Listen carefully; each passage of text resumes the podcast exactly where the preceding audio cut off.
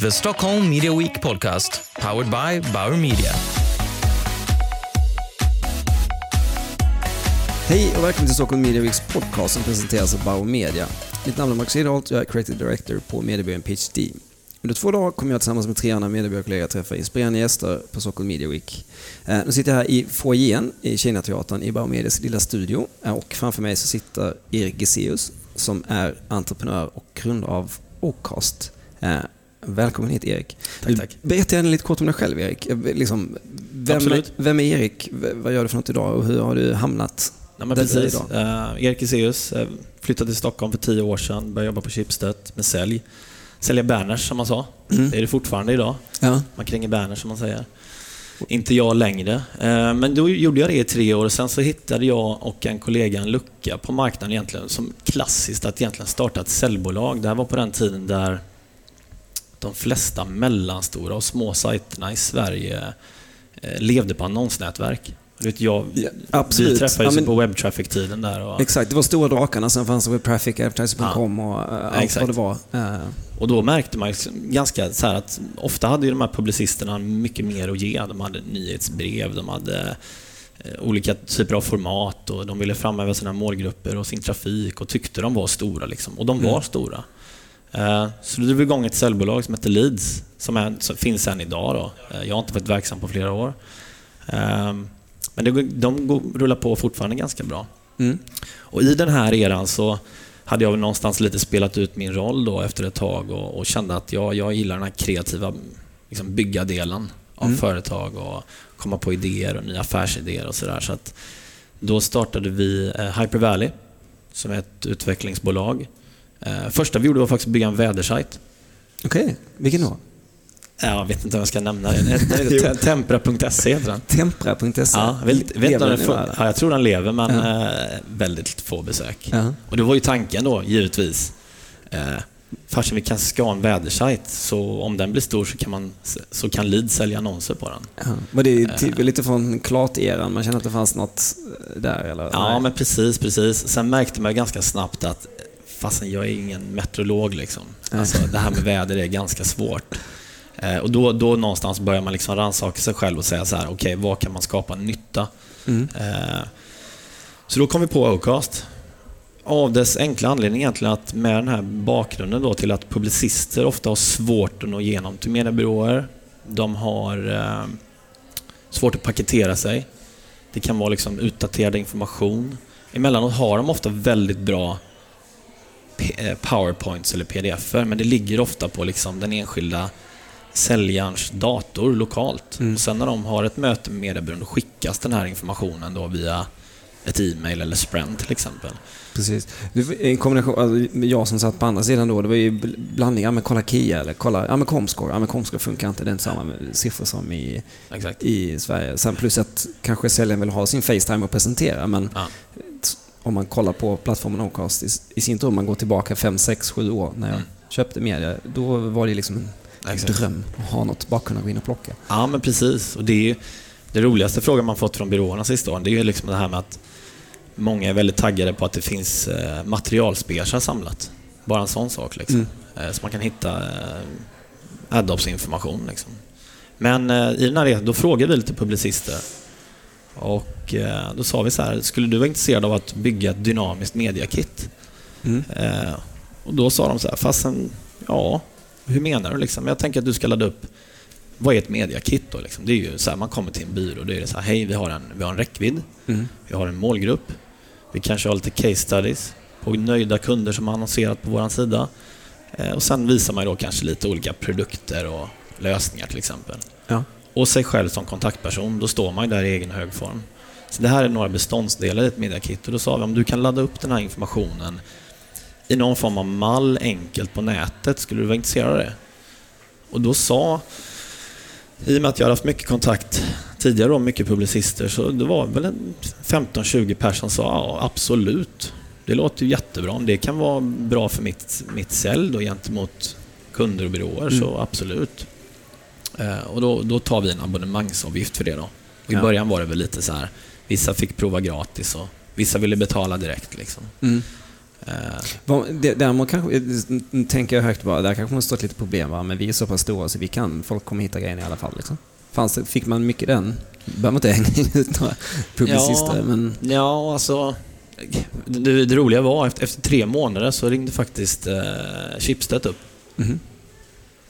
De hade varit inne på Hemnet som då hade sin annonswebb hostad av Ocast vid den tiden. Mm. Och då sa de att vi har haft ett problem egentligen, att den klassiska så här, interna, vi vill bygga en ny annonswebb, men vi har hört talas om att ni är ett bra verktyg för att få ihop det här. Och då är det ganska lätt för ett företag att liksom peka på en och samma riktning när det gäller att få ihop de interna paketeringarna.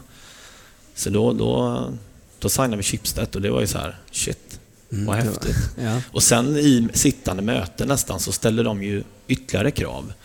Och vi signade fler kunder liksom samma veckor. Och det här gjorde att vi släppte en plattform som vi hade, som vi typ mentalt la ner efter 3-4 månader redan för att påbörja en helt ny plattform. Och det är den som är live nu och släpptes i juli förra året.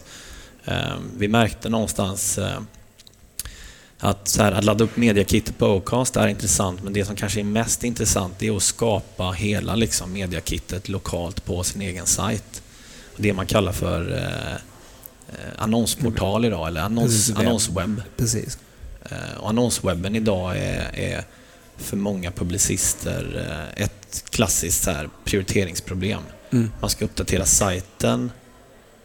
Det går kanske lite snabbare att uppdatera pdf-en och powerpointen, så lägger man ingen tid på annonswebben för att det var någon annan kollega som gjorde den. Så det kan vara liksom en infosida med ett kontaktformulär. Och det är den här sidan vi anser är liksom, shit, det är ju liksom fönstret mot. Det kan vara någon person på en byrå som vill gå in och spana in lösningar på en sajt. Det kan vara en bilhandlare i Uppsala, vad som helst. Liksom. Ja. Men det är ju någonstans butiken. Om inte butiken ser bra ut så får man ingen bra intryck. Nej. Och det här gör ju också att det blir kanske... Det blir mindre intressant att prata med sajter om inte butiken ser fin ut. Så vår tanke är ju där någonstans, med min bakgrund så har jag alltid varit så här väldigt mån om publicister, och jag tycker de har väldigt mycket intressanta lösningar och sådär. Om man väl får tiden att prata med någon köpare om de här lösningarna så brukar det vara intressant. Så det vi ville främja med Ocast, det var ju liksom få tillbaka kraften till publicisterna. Så de kunde få den här snygga affären och kunna strukturera upp statistik och målgrupper så att det ska bli mer spännande för annonsörerna när de kommer in här då. Och kände man att, jag menar, det är klart att det fanns motstånd, höll jag på att säga, men finns det varumärkessynpunkt för er själva? Har man sett att man lyckas ta ett lyft om man kollar med konkurrenter? När jag själv ska bencha tillbaka, när jag ska kolla, okej, inte annonskit, men kanske så här siffror etc. KI-index fanns där innan. Och känner man att ur ett så här grafiskt profilmässigt så känner man sig Ocast fräscht och bra.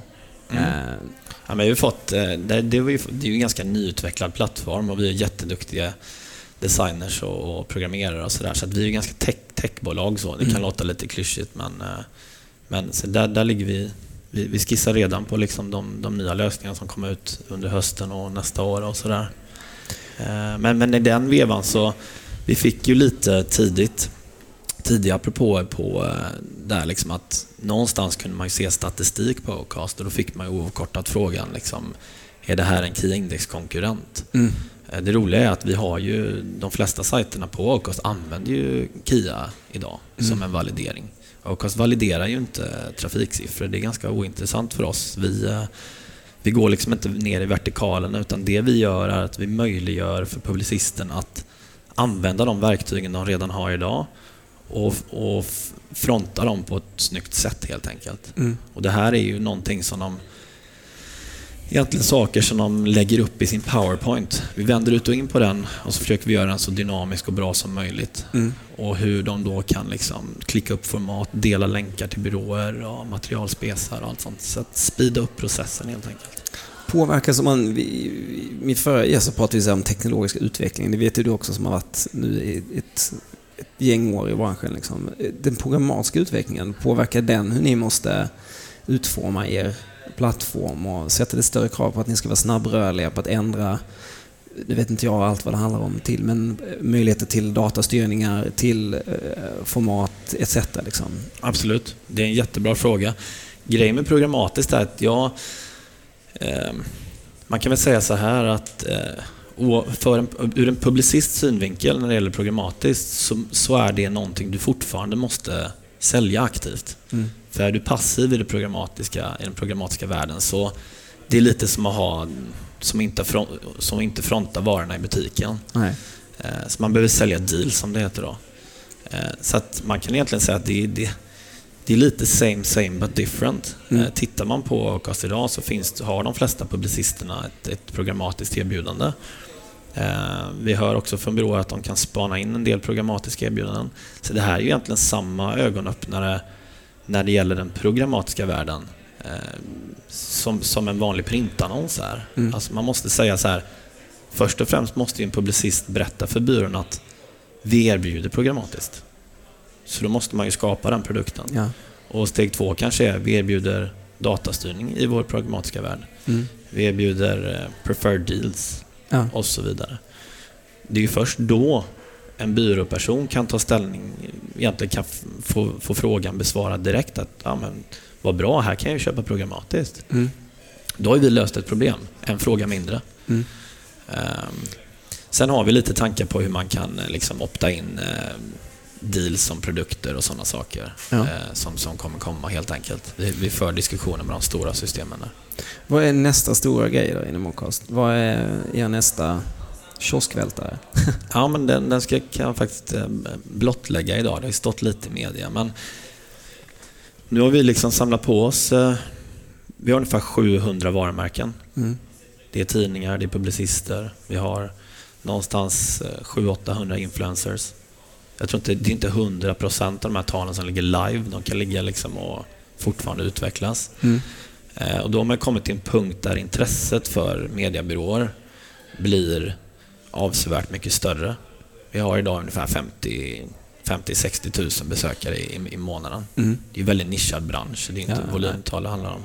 Men så då har vi haft en plan på att, och även utifrån våra kunders vilja, så ställer de ju frågan så här, what's in it for the agency liksom. Mm. Den har vi fått under förra året och sagt att vi jobbar på det.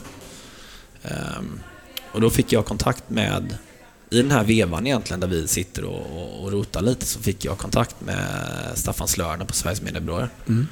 Och presenterade tankarna och idéerna för hur den här liksom då mediebyrå-dashboarden kan spara jättemycket tid. Så det som håller på med nu då är att vi bygger då den här mediebyråplattformen som kommer vara en white label-lösning. Mm. Där till exempel vi kan exemplifiera Mediacom då kommer kunna ha en egen Mediacom-plattform som man tänker sig utifrån ett Mediacom-perspektiv nu. Eller PhD. Eller PhD, precis. Ja. Vi tar PhD. Ja. Så PhD till exempel då, de kommer kunna ha internt, när de får in nyanställda, kommer de kunna logga in i plattformen och så kommer de kunna säga det här är de partners och medielandskapet som finns i Sverige. Mm. Här hittar du tidningar, du kan filtrera på online media, utomhusreklam och så vidare och så vidare. Så det ger en enkel översikt då. Mm. Så det man kan säga utifrån en byrå så blir det ungefär som ett produkt-CRM liksom. Mm. Så det här är vårt landskap. Och sen kan vi då bygga in mer och mer funktionalitet för byråerna då. Och även specifik funktionalitet på sikt då. Och då är vi likadant. Det är inte så att vi chansar här, utan vi har frågat ganska mycket utvalda personer på byråer. Vad är en trång sektor? En kan ta ett exempel här, klassiska. Mm. Samma som för publicisten. Skapa PowerPointen, pitchdecks. Det kanske du känner till. Ja, absolut. Man spenderar mycket tid. Timmar på det. Ja, definitivt. Och där är ju, tänk dig i en värld istället där publicisterna och de du normalt jobbar med, du behöver inte kalla in materialet, du har materialet. Så då är det bara upp till dig att säga så här, ja, men jag ska ha den här bilden, det här caset, det här programmatiska erbjudandet, de här helsidorna, den här vepan. Och så kan ni skicka det till kunden jättesnabbt. Och jag tänker, och där har ju processen varit idag kanske att man frågar in material. Man får powerpoints. Säljarna vill ju sälja så mycket som möjligt, så de skickar en powerpoint på 30 sidor. Du väljer kanske 4 av de sidorna. Mm. Så där har vi ju då en ganska tro på att vi kan spara väldigt, väldigt mycket tid. Mm. Det tror jag definitivt. Tänk om det hade funnits för 11 år sedan när man började köpa banners. Exakt. Exakt. Då fanns det inte så mycket. Det var det fetaste man kunde göra med en TK på MSN, och det hade ingen råd med förutom så telekombolagen. Ja. I princip. Men spännande. Då kan vi se så här, om man ska runda av lite grann, så om man går tillbaka till det här, det vi pratar om idag, liksom så här, varumärket, vi ska prata med de andra gästerna, liksom, så här, tekniska utvecklingen, så här, så kan man säga att ni greppar lite grann den tekniska utvecklingen och skapar en tjänst för att göra affären lättare för mediebyrå, publicist, och förhoppningsvis att kunden ska få snabbare respons och bättre sammanfattad information från byrån, helt enkelt. Ja, men absolut. Ja. Jag tror det vi kan skapa där är att vi kan liksom få ihop alla parter på ett mycket smidigare sätt. Ja. Kul. Och när släpps detta? Det märker vi när det kommer. Men jag ser fram emot det, och jag tror vi på byråsidan ser väldigt mycket fram emot, och spännande att höra. Och tack för att du tog dig tid och sitta ner med oss en sväng här. Stort tack. All right. Ha det gott. Tack.